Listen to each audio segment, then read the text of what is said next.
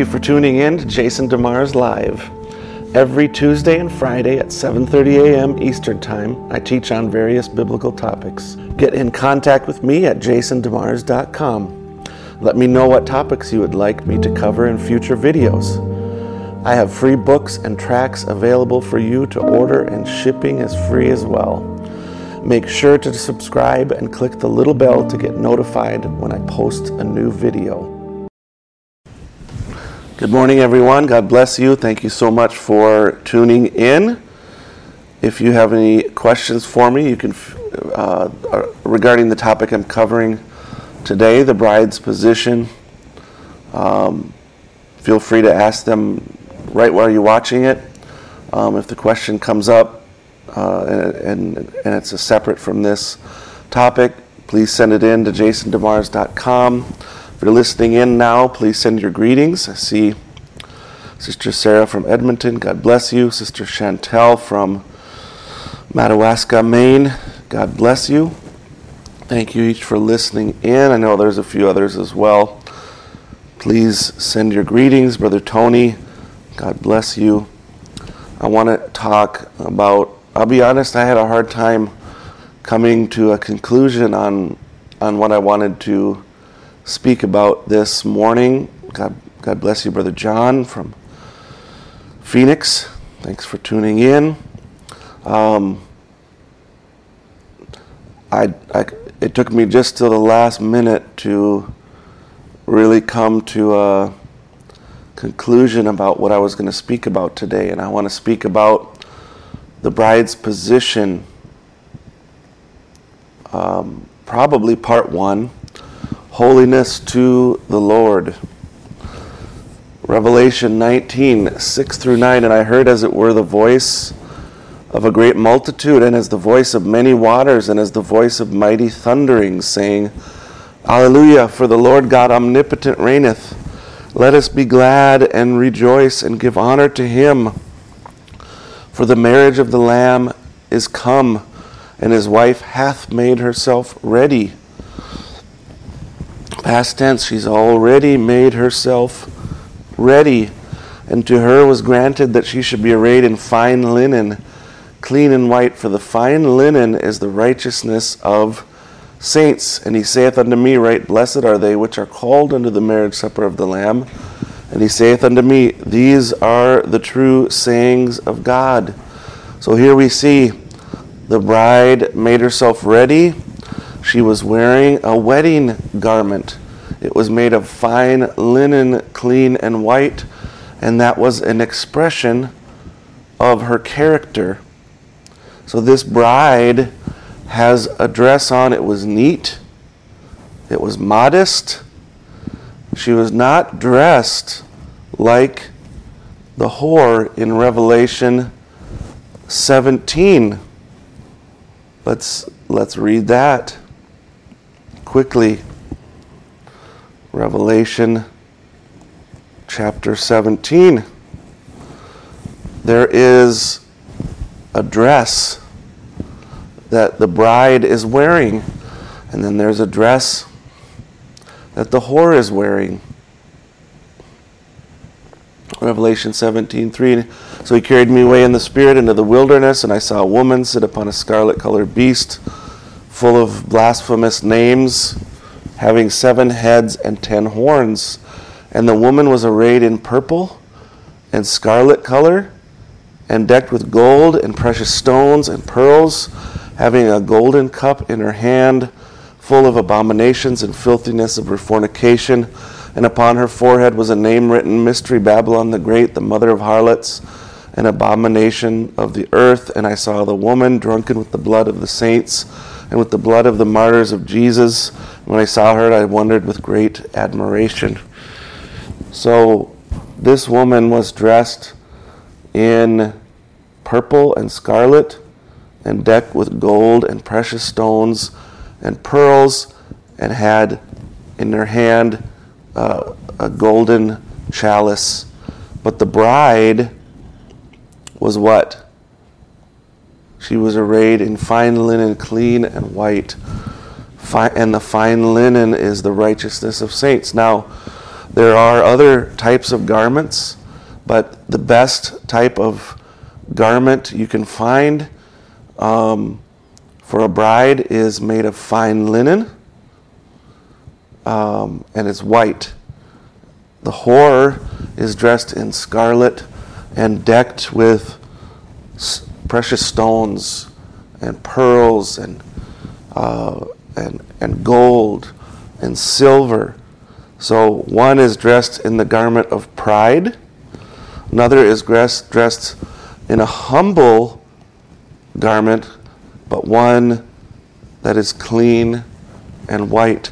Both of those things are showing the character of the woman.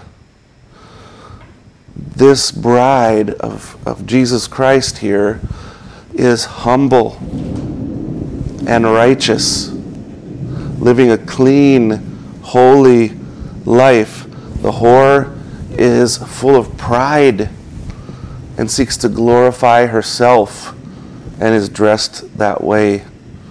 In the, visible, in the invisible union of the bride of Christ, Brother Branham says, the church here in illustration that we got in view is illustrated by a woman, which a woman is always a type of the church because the church is considered a bride. A bride. She's the bride of the Lord Jesus, the Son of God.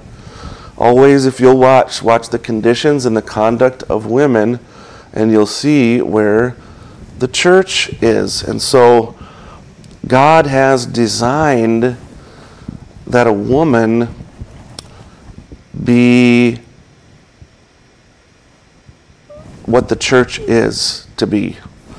The position of a woman to her husband is what the church is to be to Christ. And so the character of the church reflects the should reflect the character of her Lord. If the, the character of the church is not reflecting Christ, we can understand that the, the, the church has become untrue to Jesus Christ. And so if you he's saying you watch the co- conduct and the character of the women in a local church that will t- tell you this is the condition spiritual condition of the church. All right. So Psalms 29 2 says, Ascribe to the Lord, Lord the glory due his name. Worship the Lord in the splendor, or worship the Lord in the beauty of holiness. The fine linen, clean and white, is the righteousness of saints. We are to worship the Lord in the beauty of holiness. Again, this should not be this fine linen, clean and white, it's not merely an outward expression, but it's what the very life of the bride is supposed to be. God's word touches every part of our life, every portion of our life. We are called to holiness.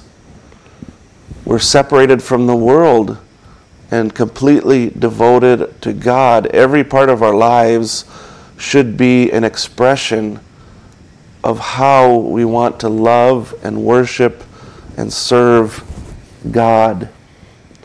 We're not to be externally devoted to God. We're not to be devoted to God out of a fear of man. Our heart and mind should be totally dedicated to God out of reverence and love. Our whole heart, mind, body, and strength should be devoted to God, and this devotion is out of love. We're to serve Him with all our heart, all our soul, all our might. In Romans chapter 12, 1 and 2, it says, I appeal to you, therefore, brothers, by the mercies of God, to present your bodies as a living sacrifice, holy and acceptable to God, which is your spiritual worship. Do not be conformed to this world but be transformed by the renewing of our mind, that by testing you may discern what is the will of God, what is good and acceptable and perfect. We're to present our bodies to God. That is our spiritual worship. So, we're not just to present our hearts to God and our bodies to the world, but our bodies, our minds, our soul should be dedicated to God. That means the words that we speak, the attitudes that we have towards others, um, the things that we feed on, the, the things that we the things that we watch and listen to, um, how we dress, how we wear our hair. All of this needs to be submitted to God and conformed to His, to his Word, not conformed to the world. The world has a certain approach, but God's Word has a certain approach. John 15, 9 through 11. As the Father has loved me, so have I loved you. Abide in my love. This is a bride to her husband. As the Father has loved me, there's, there's a love heart connection. Abide in my love. If you keep my commandments, you abide in my love. Just as I have kept my Father's commandments and abide in his love. These things I have spoken to you that my joy may be in you and that your joy may be full. Jesus gave his commandments so that we would be happy. Not temporarily happy, the happiness of the Lord, the true joy that goes down into the soul that transcends circumstance. The commands of God are not to make us miserable. Obedience to Christ out of a pure heart of love leads to the joy of the Lord disobedience, dis- disobedient children of God show that there is a block between the heart of the person and their love for God. Something is not correct with their love for God. A rebellious, disobedient child of God shows that their love is somehow broken between them and God. What is my point in this? The bride, in her heart, she's, she has a love affair with Christ. She wants to please Him in all things. Modern Christianity today has left off a big portion of the Bible. They've ignored it. They've spoken of those who follow it as fanatics. It's not fanatical to obey the Word of God. It's a minimum. It's a minimum of expression of our love to Him. Matthew 5 27 and 28. You have heard that it was said, You shall not commit adultery, but I say to you that whoever looks at a woman with lustful intent has already committed adultery with her in his heart. This verse is focused on the man, and that's absolutely the truth. The man is responsible when he looks with lust, and he's not to look with lust, even if the woman dressed immodestly. He is still commanded, do not look, turn away, turn away, and don't look. And yet, a woman ha- bears a responsibility as well. If she dresses in a way that's immodest and causes the man to look, or, or we should say, t- tempts the man to look, she in turn is guilty of the same. She cannot say, I can dress however I want, the man must not look. That would be that would be like going into a room filled with gunpowder and carrying a torch into that room. You, would be foolish to do that. The woman is, the, is like the match lighting the gunpowder on fire. What happens? An explosion of lust. The woman has a responsibility to conduct herself in such a way that it would not lead a man to lust after her. The man will be held responsible for lusting, and the woman will be held responsible for um, for presenting herself in a way sexually that would cause the man to lust. Modesty is commanded by the Word of God. 1 Timothy 2 9 and 10. In like manner also, that women adorn themselves in modest apparel, with shamefacedness and sobriety, not with broided hair or gold or pearls or costly array, but which becometh women professing godliness with good works. So, this is Paul commanding a woman how she must dress. Adorn yourself, dress yourself in this way with modest clothing, modest apparel. What should this modest apparel be like, Paul? It should be characterized by shamefacedness and sobriety. Okay? Not with braided hair or gold or pearls or costly array. All right. Does not mean that you can't braid your hair, but in those in those times, uh, women to show their wealth, they would take long strands of gold and silver and pearls, and their hair would be braided with gold and pearls to show their great wealth. Braiding the hair is just fine. Braiding the hair to show your wealth with gold and pearls and costly array is not fine. We're not to dress extravagantly to show show off our wealth. We're to dress humbly with modest apparel. So he's speaking of clothing.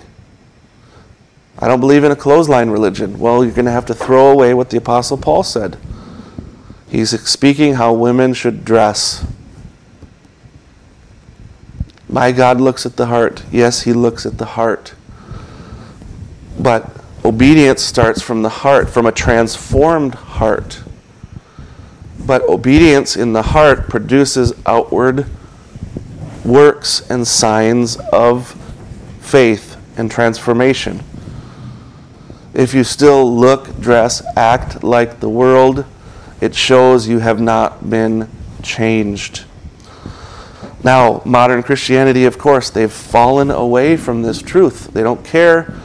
Women can wear bikinis, or they want to be modest, they can wear a one piece bathing suit and uh, dress in such a way where they're hanging out and um, tight clothes, tight pants. It's not modest, it's not scriptural. So Paul says, adorn themselves, cosmeo, that women cosmeo themselves in modest apparel. This word cosmeo, the, the King James Version translates as adorn five times, garnish four times, and trim once. The word means to put in order, arrange, make ready, prepare, ornament, adore, embellish with honor, gain honor. It's regarding how a woman presents herself with her clothing. Now, he says, then he says, adorn themselves with modest apparel. Again, that looks like a general word for clothing. It is not a general word for clothing. It is the word katastole. This means a, this has a, a twofold meaning: a lowering down and a garment let down, dress. In other words, it's speaking of a long dress, specifically one that goes down below the knees. And this long dress is characterized by, by what? How tight it is? How long the slit is? No, it's characterized by modesty. So a long slit exposing the thighs is not a modest long dress. A dress or a skirt above the knees is not a long dress. We'll show you more as we look more in the scriptures. So then he said, modest apparel. This word katastole, modest. If you go back, adorn yourself in a modest long dress with shamefacedness and sobriety. So, shamefacedness in the Greek means uh, a sense of shame or honor, modesty, bashfulness, reverence, regard for others, respect. It speaks of dressing with modesty and reverence for God. You're dressing as though you are shy. So your modest, long dress should speak of being shy, not being flamboyant, not being the center of attention, not wearing a dress, and then putting on clothes, uh, a top so tight to accentuate everything. No. Should be accentuate it should speak of shyness. So and then the next place it says with shamefacedness and sobriety. Sobriety, me, sobriety means soundness of mind or self control. So a woman is to dress, wear a modest, long dress with reverence and self control. Self control means you've prayerfully considered what you're going to wear. You've sought and said, Lord, is this pleasing to you? It's not following the ways of the world. We not, we're, we're to be transformed by the renewing of our mind. Our clothing should express that. All right? Not to be conformed to the ways of the world, but to be transformed. The word modesty itself means to be moderate, not to the extremes. It means to be in the middle. An elaborate gown to show your riches is one extreme or a tight dress, tight pants, and a tight shirt is uh, another extreme to show off the figure. We don't have to wear a hijab like they do in Muslim countries, but we also don't have to wear tight clothes that accentuate the sexual attractiveness of a woman. Paul says, dress as though you are shy and have self control. This is John Gill's commentary on 1 Timothy 2 9. The women adorn themselves in modest apparel. The word rendered apparel signifies a long robe which reaches down to the feet. And the word translated modest signifies that which is clean, neat, and decent. Yea, beautiful and ornamental. And the sense of the apostle is that he would not have them to come to public worship in rags and in dirty and filthy garments. If that's all they have, come that way but that their bodies should be covered with clean and decent raiment. So the Israelites washed their clothes that they might be ready to meet the Lord at Mount Sinai. The Jews always appeared in their best clothes on the Sabbath day. This is one of their rules. For the honor of the Sabbath, every man must be clothed with clean or neat apparel. And clothing on the weekday must not be as clothing on the Sabbath day. And if a man can make no change, he must let down his talith or upper garment, his cloak, so that his clothing may not be as clothing of the weekdays when that was girt about him. So we see there that John Gill is saying the word rendered apparel signifies a long robe, a long dress. This is the believer's commentary on 1 Timothy 2 9. Having discussed the personal requisites of the men who lead in public prayer, the apostle now turns to the things which should characterize the women who are in the congregation at such a time. First of all, he states that they should adorn themselves in modest apparel with propriety and moderation. John Chrysostom gives a definition of modest apparel which can scarcely be improved upon. He was a he was a minister in uh, I think the fifth century fourth century, fourth or fifth century AD. He says, and what, and what then is modest apparel? Such as covers them completely and decently, and not with superfluous ornaments. For the one is decent and the other is not. What? Do you approach God to pray with broided hair and ornaments of gold? Are you come to a ball, a marriage feast, a carnival? There such costly things might have been seasonable here, not one of them is wanted. You have come to pray, to ask pardon for your sins, to plead for your offenses, beseeching the Lord. Away with such hypocrisy. Amen. All right. This is Richard Baxter, a, uh, Christian Puritan from the 17th century. He lived from 1615 to 1691. He says their clothing tends to the ensnaring of the minds of the beholders in shameless, lustful, wanton passions. Though you say you intend it not, it is your sin that you do that which probably will procure it, yea, that you did not your best to avoid it. And though it be their sin and vanity that is the cause, talking about lust, it is nevertheless your sin to be the unnecessary occasion.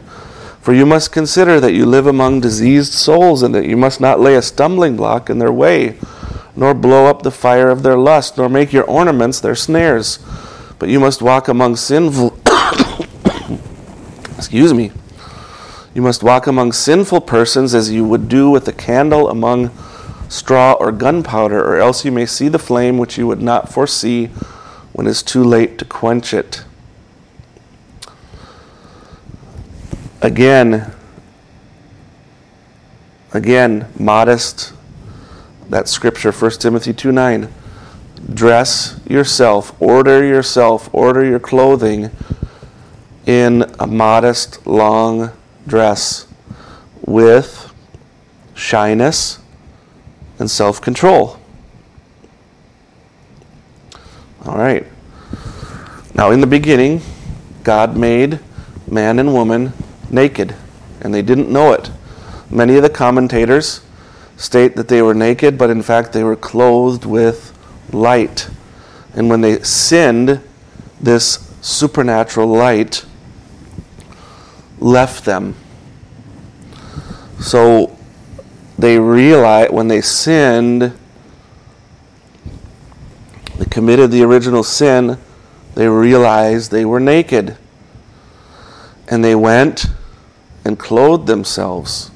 So there's two types of clothing that, that came, and there's an, an original clothing designer. And the eyes of them, this is Genesis 3 7, and the eyes of them both were opened and they knew they were naked, and they sewed fig leaves together and made themselves aprons. Two sinners designed the first bikini only to cover their private parts. So they took a fig leaf and covered their, their middle, their privates. God came down and found them, and He said, we were naked, we hid. So when the presence of God came, even their fig leaf, they said, We are naked. So when you're wearing a bikini, if when the Spirit of God comes amongst you, you should say, I'm naked, I have to go hide, I need to be clothed. And God confronted them over their sin as they were naked in a fig leaf. And after they were, he was done confronting them, says, And un- unto Adam also and to his wife did the Lord God make coats of skins and clothed them. God made the first sacrifice, and he covered their bodies with a sacrifice. Coats of skins versus a bikini or a loincloth, you would say. They made themselves a loincloth. And God said, This clothing is not sufficient. You cannot wear this clothing. I will give you the proper clothing. So the first fashion designer was Adam and Eve. The first fashion designers were Adam and Eve. They made loincloths, and God says, not going to work. Not going to work. So he makes them coats of skins. The International Standard Bible Encyclopedia says here the coat Hebrew kutonet was the ordinary inner garment worn by the Jew of the day, in which he did the work of the day. It resembled the Roman tunic, correspond most, corresponding most nearly to our long shirt. Listen to this close. Reaching below the knees always, and in case it was designed for dress occasions, reaching almost to the ground. So when God clothed Adam and Eve, he clothed them from the neck to below the knee.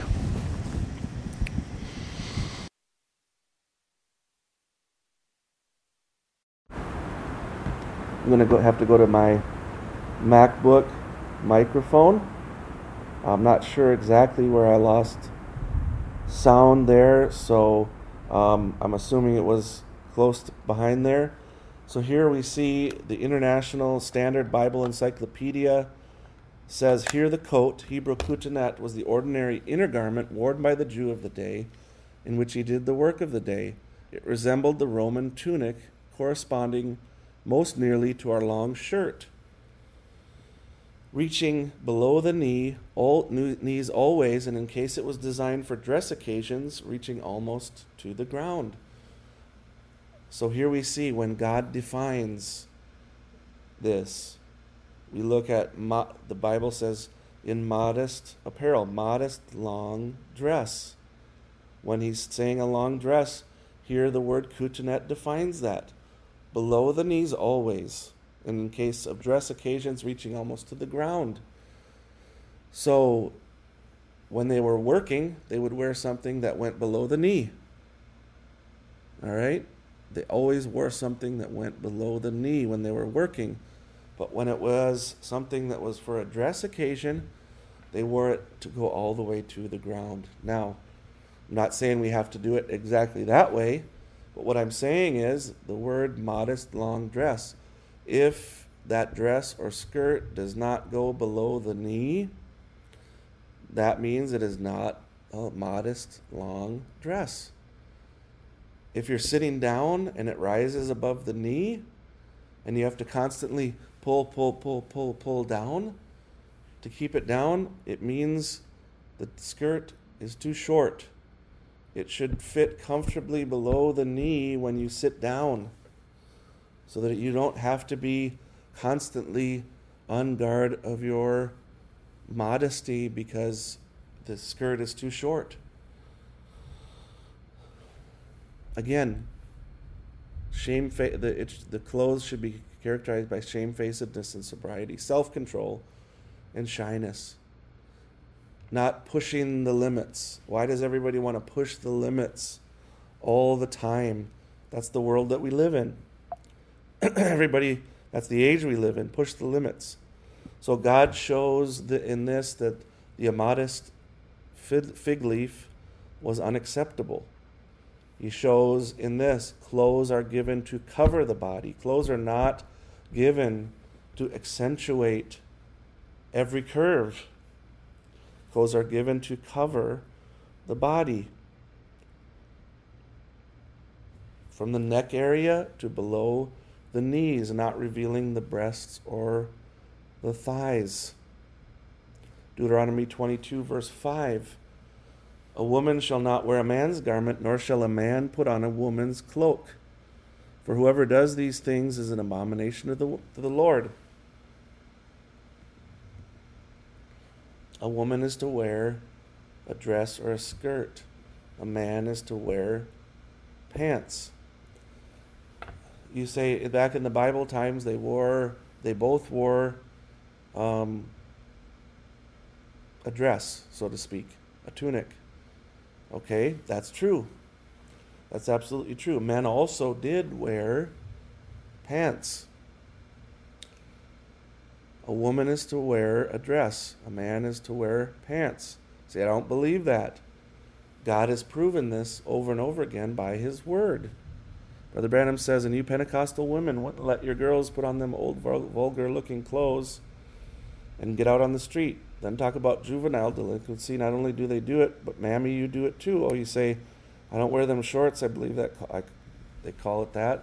And halter necks, I don't wear them. I wear slacks. The Bible said a woman that'll put on a garment that pertains to a man, it's abomination in the sight of God. That's what the Bible says. It's very clear. It's very clear that pants were garments for men. That's what they were. That's what they have been.